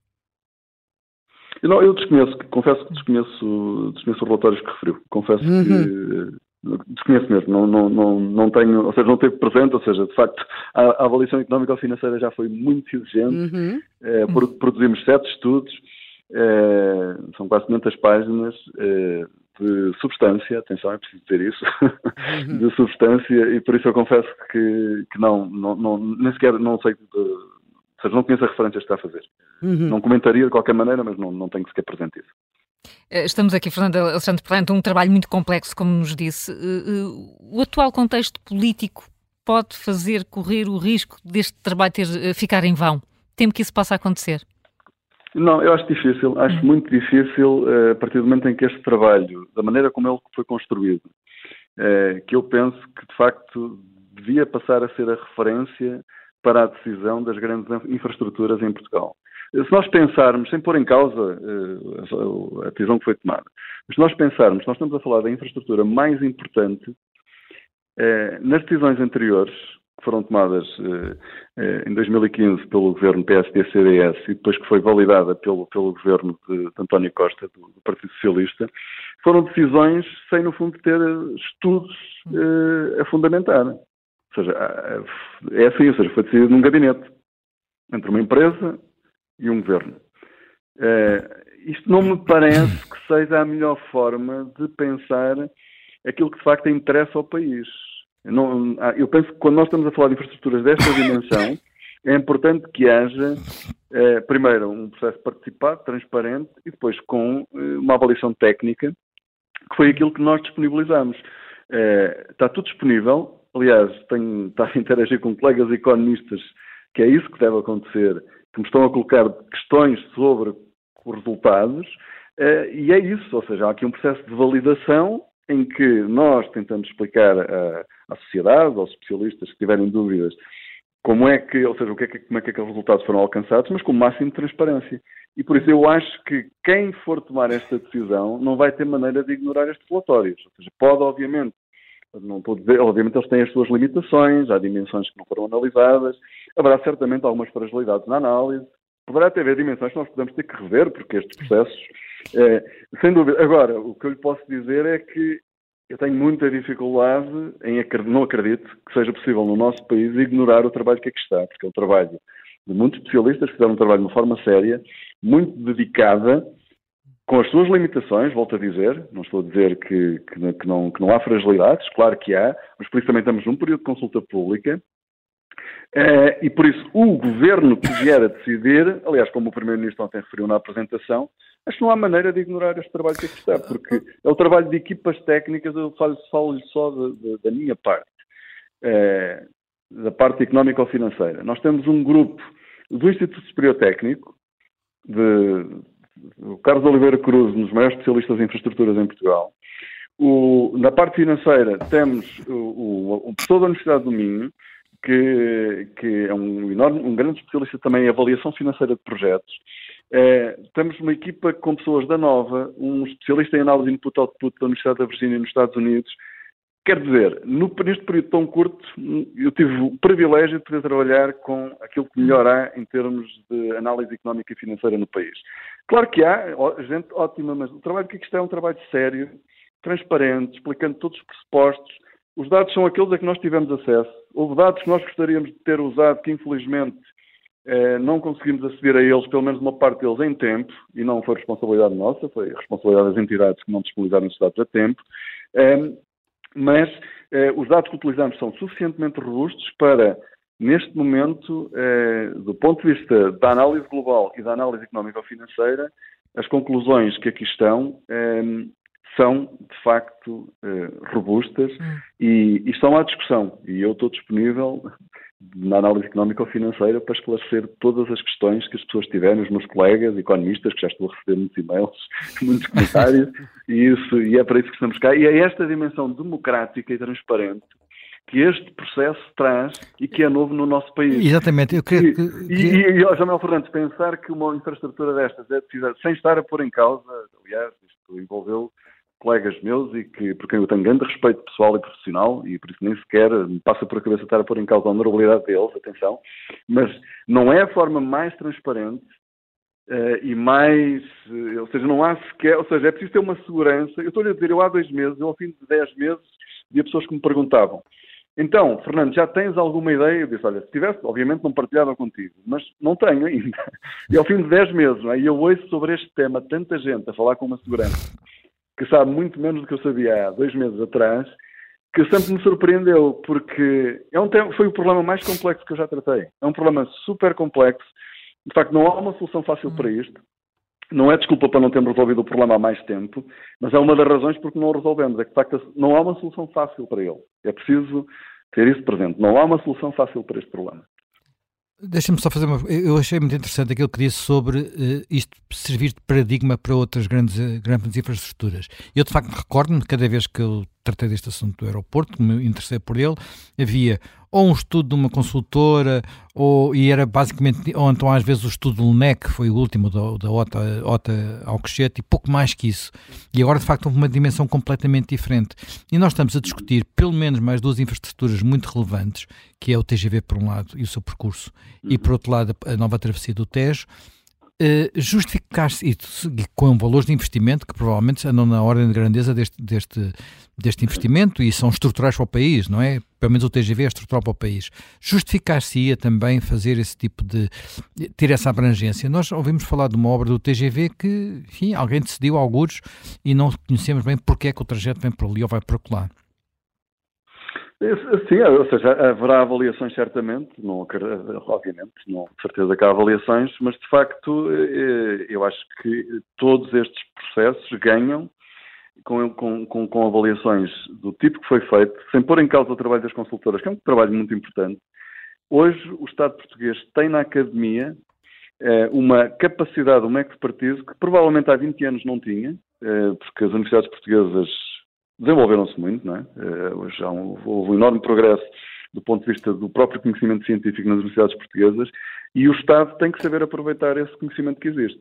Uh, não é entrar nas áreas das consultoras, as consultoras têm o papel delas, mas as universidades, nós estamos habituados a trabalhar de uma forma que, que é uma forma uh, que é a validação com, pelo, pelos pares, não é? Ou seja, aqui não é a mesma coisa, mas a crítica é algo que para nós faz parte, ou seja, é, é e desse ponto de vista, quando, quando, quando vem um trabalho de uma consultora, o que é que acontece?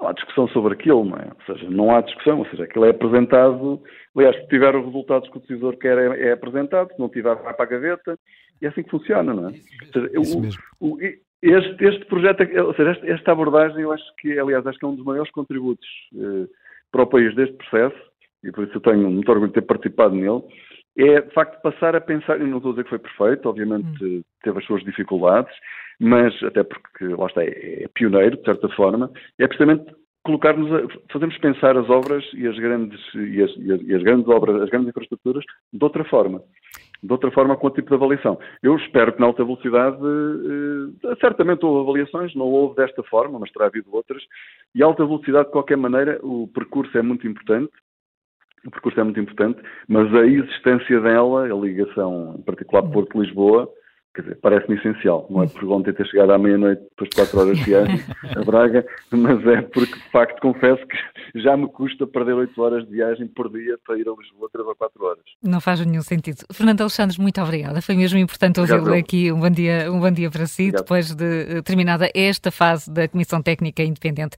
Pedro Castro é diretor eh, da Sky Expert, é professor de gestão turística e é uh, convidado também do, do Contracorrente. Pedro Castro, que, bom dia, tem defendido que o aeroporto da Portela é suficiente para as necessidades do país, até tendo em conta o que uh, se espera que vá ser o futuro da aviação civil. Como é que olha para as conclusões deste trabalho?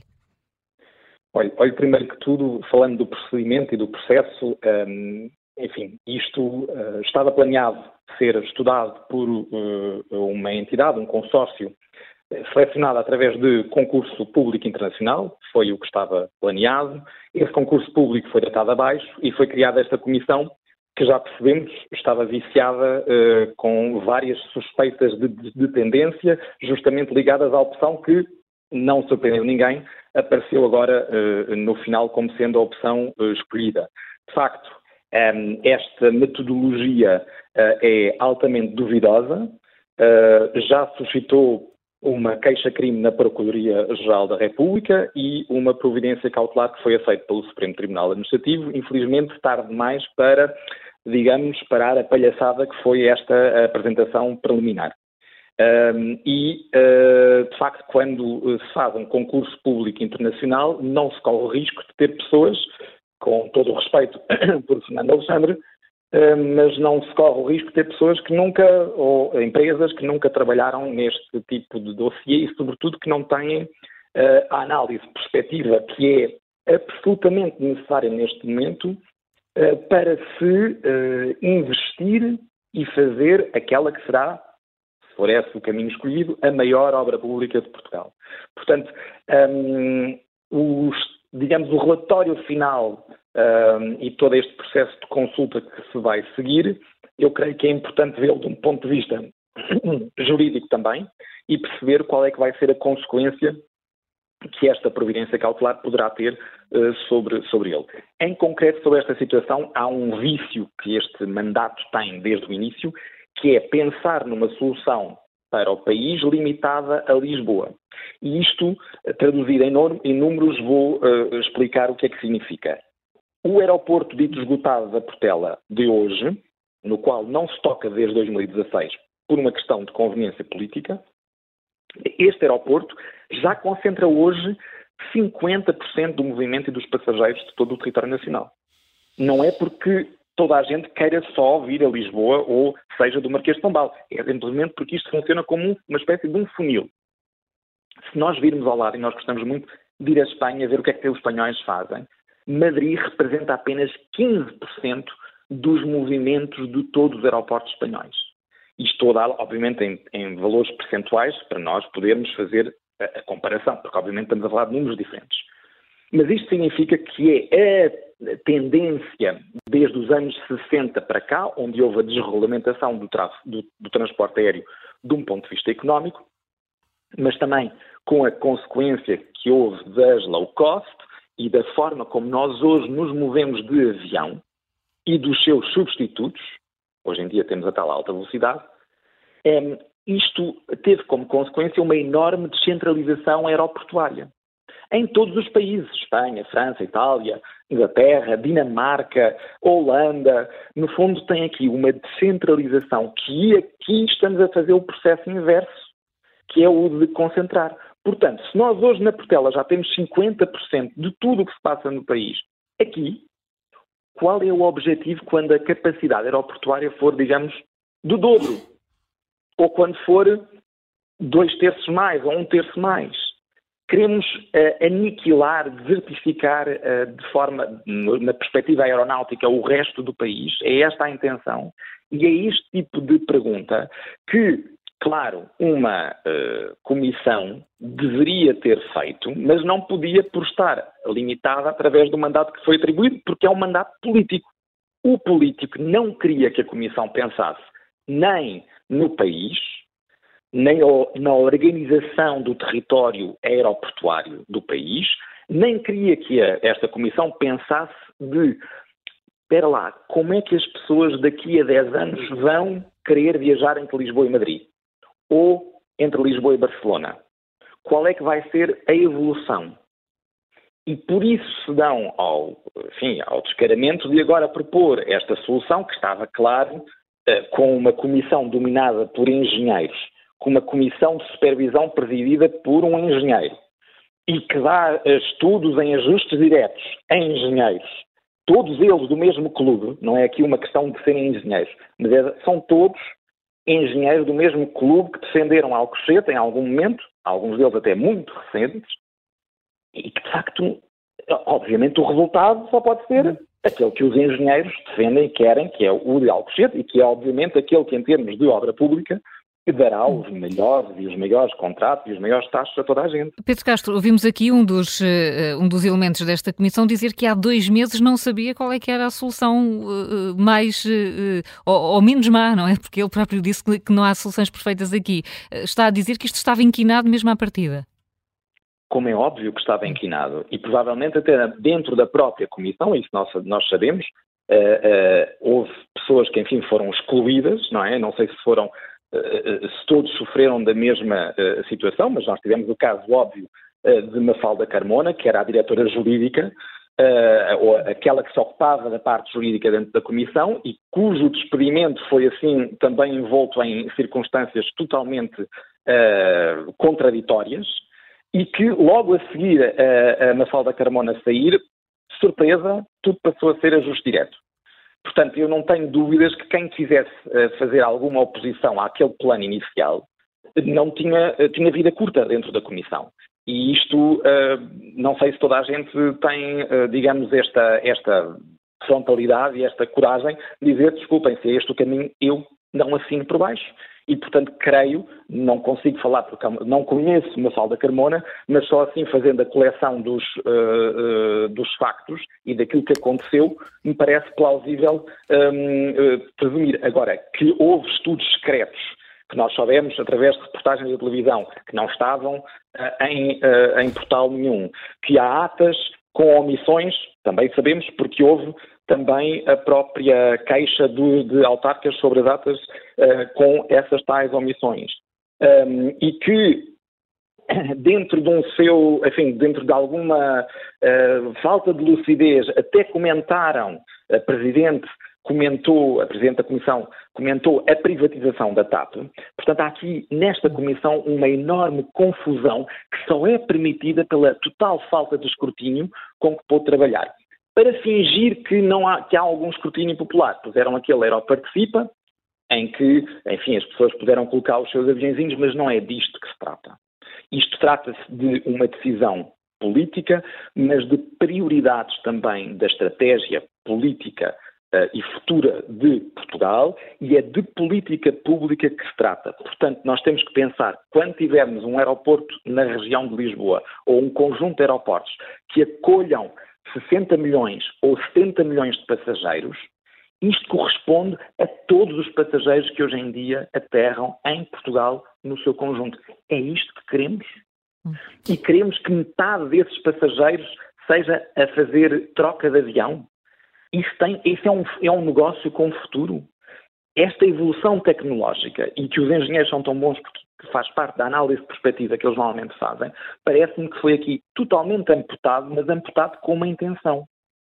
Não é uma intenção influencer, mas acaba por ter essa consequência. Influencia no sentido material daquilo que é a conclusão, porque não se podem debruçar sobre essa conjugação de fatores que importa nesta construção de uma obra pública desta envergadura e com este preço astronómico que nós eh, antevemos por relação à opção escolhida agora, que foi Alcochete. Mas relembro, isto é uma, uma opção puramente técnica, o político não tem que segui-la e a minha esperança, não só em termos jurídicos, é que uh, enfim, este relatório seja uh, invalidado, mas sobretudo que o decisor político um, tenham uma perspectiva nacional e não regional sobre este assunto. Pedro Castro, muito obrigada, ficou clara uh, a sua posição, muito obrigada por uh, ter estado aqui também no, no Contracorrente acusando esta, esta comissão de uh, não cumprir esse objetivo de ser independente. O André Carvalho está em Oeiras e enviou-nos uma mensagem de áudio por WhatsApp. Em primeiro lugar é que não deveria haver uma decisão até o novo governo entrar em funções. A mim não me faz, não me faz sentido que um governo que está a três meses de, de acabar o seu mandato um, vá decidir uma coisa de tal importância. Por isso, em primeiro lugar, acho que isto deveria ficar em stand-by. Outra coisa que acho curiosa é que continua-se a falar do aeroporto há 8 anos, 10 anos, uh, mas ao mesmo tempo dizem-nos para não andar de carro, que estraga o. que estamos a, a estragar o ambiente. Então pergunto eu se faz algum sentido uh, o pensamento principal ser o aeroporto, se não deveria ser melhorar a nossa ferrovia, seja com TGV ou com comboios de qualidade, uh, baixar os preços dos comboios, obviamente, porque se uma pessoa, por exemplo, vai ao Porto sozinho de comboio, compensa, uh, se vão duas pessoas, já compensa ir de carro, já não compensa ir de comboio. e também gostava de saber porque é continuam a haver voos domésticos, não é?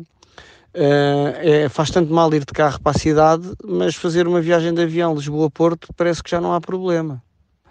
Uh, pronto, uhum. obrigado. Obrigada a nós, André Carvalho. Muitas questões e muitas questões eh, surgiram depois destas quase duas horas eh, de contracorrente, o que significa que ainda temos um caminho para percorrer, Helena. Sim, uh, eu, eu, volto a repetir: a decisão tem de ser política. Não, não é uma decisão, eu acho que se tem de ter, um, tem de ser fundamentada tecnicamente, não pode resultar de arrebatamentos caudilhísticos tipo Pedro Nuno Santos.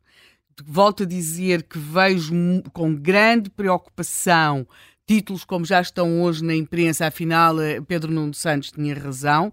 Não só não tinha razão, como não teve juízo. E, portanto, temo muito ver, não é uma questão de ser de esquerda ou ser de direita, ou ser mais de esquerda ou mais de centro, ou, ou menos outra coisa qualquer. Ver o governo de Portugal entrega a alguém que acha que se governa assim porque é preciso fazer alguma coisa. Portanto, acho que todos nós nos devemos lembrar daquele dia em que foi anunciado aquele aeroporto ao, ao, ao país.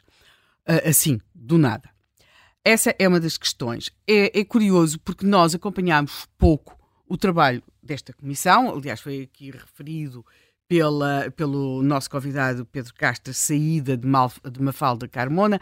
Ela trabalhava na área jurídica uh, e uh, eu volto, eu acho que é muito importante que se tenham em conta as, a parte ambiental. Nós estamos agora à volta de um charco que foi, uh, pelos vistos, destruído em Sines, portanto convém muito. Há aqui também muita, muito sobreiro atirado para os olhos, muito provavelmente não se vão ter de abater 250 mil sobreiros. Não, é uma coisa que Até é porque não existem coisa, lá há uma, há uma coisa que é relativamente simples, assim, enfim, que é, porque é que vendas novas estava a ser preferido, também há sobreiros em vendas novas. Uhum. Uh, não havia, não há, não há aves. E as aves são, têm... Nem colocam, aquífero. Nem aquífero. Não, aquífero é o que de, era a questão do poceirão, por exemplo. Uhum. As aves é, é uma, é uma questão, questão é uma questão de segurança, de segurança. crítica, porque uh, as, quando, quando me descreveram o problema das aves no Montijo e o, o número de acidentes que acontecem com aves no Montijo, apesar de quase não ter voos e os aviões que lá voam, muitos não serem sequer uh, serem ainda a hélice, digamos, não serem a jato, eu fiquei com muitas dúvidas que algum dia pudesse lá haver um aeroporto uh, que não estivesse sempre a ter. Enfim, e tu até és um homem muito... que não tem medo de andar de avião. Eu não tenho medo nenhum de andar de avião, adoro andar de avião, de helicóptero, tudo. Uh, mas, mas, o encontro com, com uma Mas o encontro com uma ave às vezes é complicado, não é? É. é, é Aliás, nós vimos aquele filme famoso do Tom Hanks pois. No, no, no Woodson. Não, e, e, aquela, e aquele piloto né, que conseguiu aterrar no Rio Hudson, quer dizer, mas era um homem que tinha estado Exatamente, na guerra. É essa é? história, é o filme é. do Tom Hanks. O do... Ah, sim, sim. pois sim, já o outro. Eu estava a pensar naquele em que ele era funcionário de uma não, companhia não. aérea. Não, não é esse, não é esse. Mas estamos com muitas referências estamos com muitas referências culturais. Sim, com muitas referências. Mas, mas não, e, note-se que uma, uma, das coisas que se pensava, ou que se sugere que terá levado à saída de Mafalda Carmona, prende porque ela era uma trabalhava na área jurídica, mas tinha a, a ver com questões na, da área ambiental, que terá sido por aí que surgiram as divergências. Tivemos também a saída de Daniel Murta, uh, da área do direito, e que, tinha ver, e que estava a trabalhar em, em, matérias de planeamento. Portanto, eu, aquilo que esta comissão pôs, eu acho que isto é, uh, independentemente de tudo, as pessoas, uh, eu acho que isto é muitíssimo positivo. Ou seja, nós precisávamos, até para dizer mal, para questionar, para perguntar porque é que saiu, porque é que entrou, isto, este trabalho desta comissão o facto de ele ter sido entregue quando estava previsto, não ter havido aqui Rodriguinhos, campanha eleitoral, não sei o quê, não queremos ver o nosso trabalho a ser debatido. Não. Quando está numa comissão destas, já se sabe que haverá uh, quase 10 milhões de ignorantes, que são todas as outras pessoas que não estiveram na comissão, que vão debater. Mas como são esses 10 milhões de ignorantes que vão ter os seus impostos, que vão ter os impactos ambientais, que vão viver neste país, que vão sofrer as consequências e as vantagens da obra, e porque isto é uma democracia, nós temos de debater. Agora, acho que precisamos de mais, eh, de mais debate, de um debate que não fique refém das questões do não pode haver impacto. Aí António Costa tem razão. Naquilo que, tem, naquilo que tem dito, haverá sempre polémica, haverá sempre críticas, nunca estaremos todos de acordo e também convém que se explique, haverá sempre impacto ambiental. E não podemos fazer de conta de que ele não existe, temos é de ser capazes de tomar medidas para o minorar. Agora, se nós tivéssemos tido esta, esta forma de trabalhar em relação a outros grandes investimentos, alguns problemas, até políticos, nos teriam sido poupados. Eu recordo, vejam o que é que se está a discutir em Sines. É? porque uh, acaba por ser muitas vezes o trabalhar uh, assim um bocadinho uh, por pressão. Portanto, eu acho que isto é positivo. Agora, há aqui uma questão que o Zé Manuel colocou e que me parece particularmente importante e que é nós precisamos de saber o que é que está a ser decidido em relação ao TGV, porque ah aí sim estamos no domínio do tal voluntarismo. São os ministros das infraestruturas, tem assim, ali era o Galamba, Gustavo e tal. Não, não, o TGV também é Pedro Nuno Santos. E Pedro Nuno Santos, mas o Galamba é vai continuar. E, portanto, nós precisamos de saber o que é que está a ser decidido, porque não podemos ter um aeroporto com uma determinada localização, porque o TGV vai passar por um determinado sítio, não é? Ou vice-versa. Portanto, a mim parece-me que uh, não, não podemos ser confrontados com, com uh, soluções de facto. Logo, eu espero só que em relação ao TGV consigamos ter parte, pelo menos parte da discussão que estamos a ter em, em relação ao trabalho desta comissão técnica e, portanto, eu uh, espero que mil comissões técnicas floresçam neste país, porque bem precisamos delas e, sobretudo, mas sobretudo, que sejamos poupados à ideia que agora vamos ser governados por um homem que decide e faz num país que arrasta aos pés. Parece-me que esse é o melhor caminho para o precipício. E...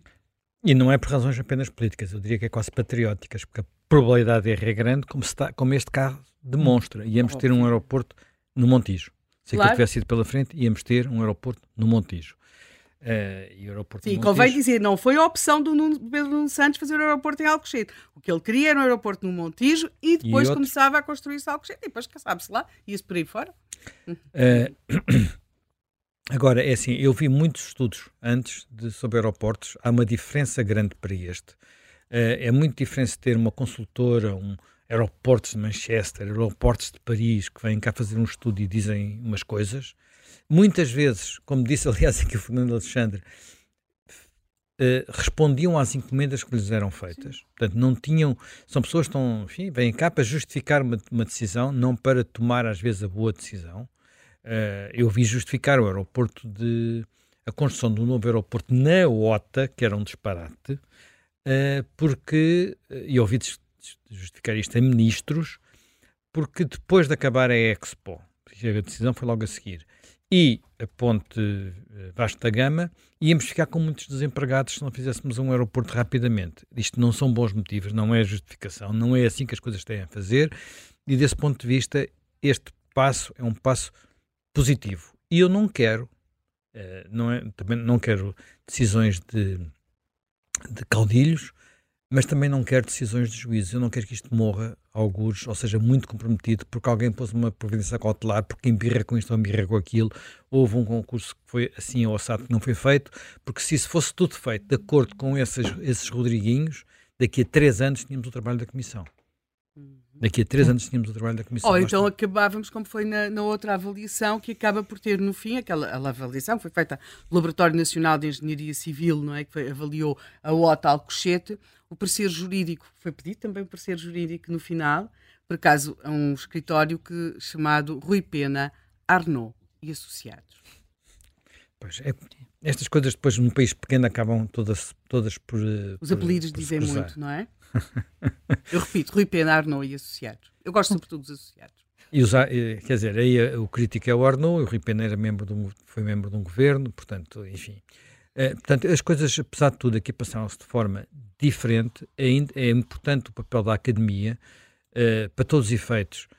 Nós devemos usar isto. Eu não sei quanto é que isto, não, não, não tenho ideia agora quanto é que isto custou, mas não custou, custaria se fosse para as, para as consultoras habituais, de certeza absoluta porque esses, esses preços têm sempre outra, outro, digamos, outra ordem de grandeza, como se costuma dizer, e portanto acho que temos um caminho para discutir isto, englobar nesta discussão o que não está ainda claro, segundo travessia, terceira travessia do Tejo e alta velocidade, até porque, até porque, e aquela, ainda há bocado eu perguntei ao Fernando Alexandre se o TGV vinha pela margem sul ou pela margem norte do Tejo, eh, isso pode também ser diferente para a integração do aeroporto na rede do resto do país, uhum. porque um TGV que liga o aeroporto a norte é diferente de um TGV que para ir para norte é preciso vir primeiro a Lisboa.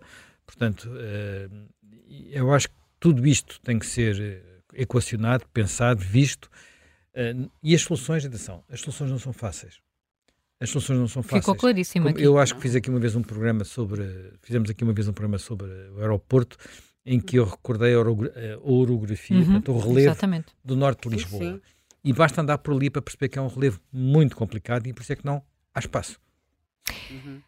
Não será o último contracorrente que faremos sobre o aeroporto. Não. Amanhã vai ser outro tema, seguramente. Claro. Até amanhã. Até amanhã.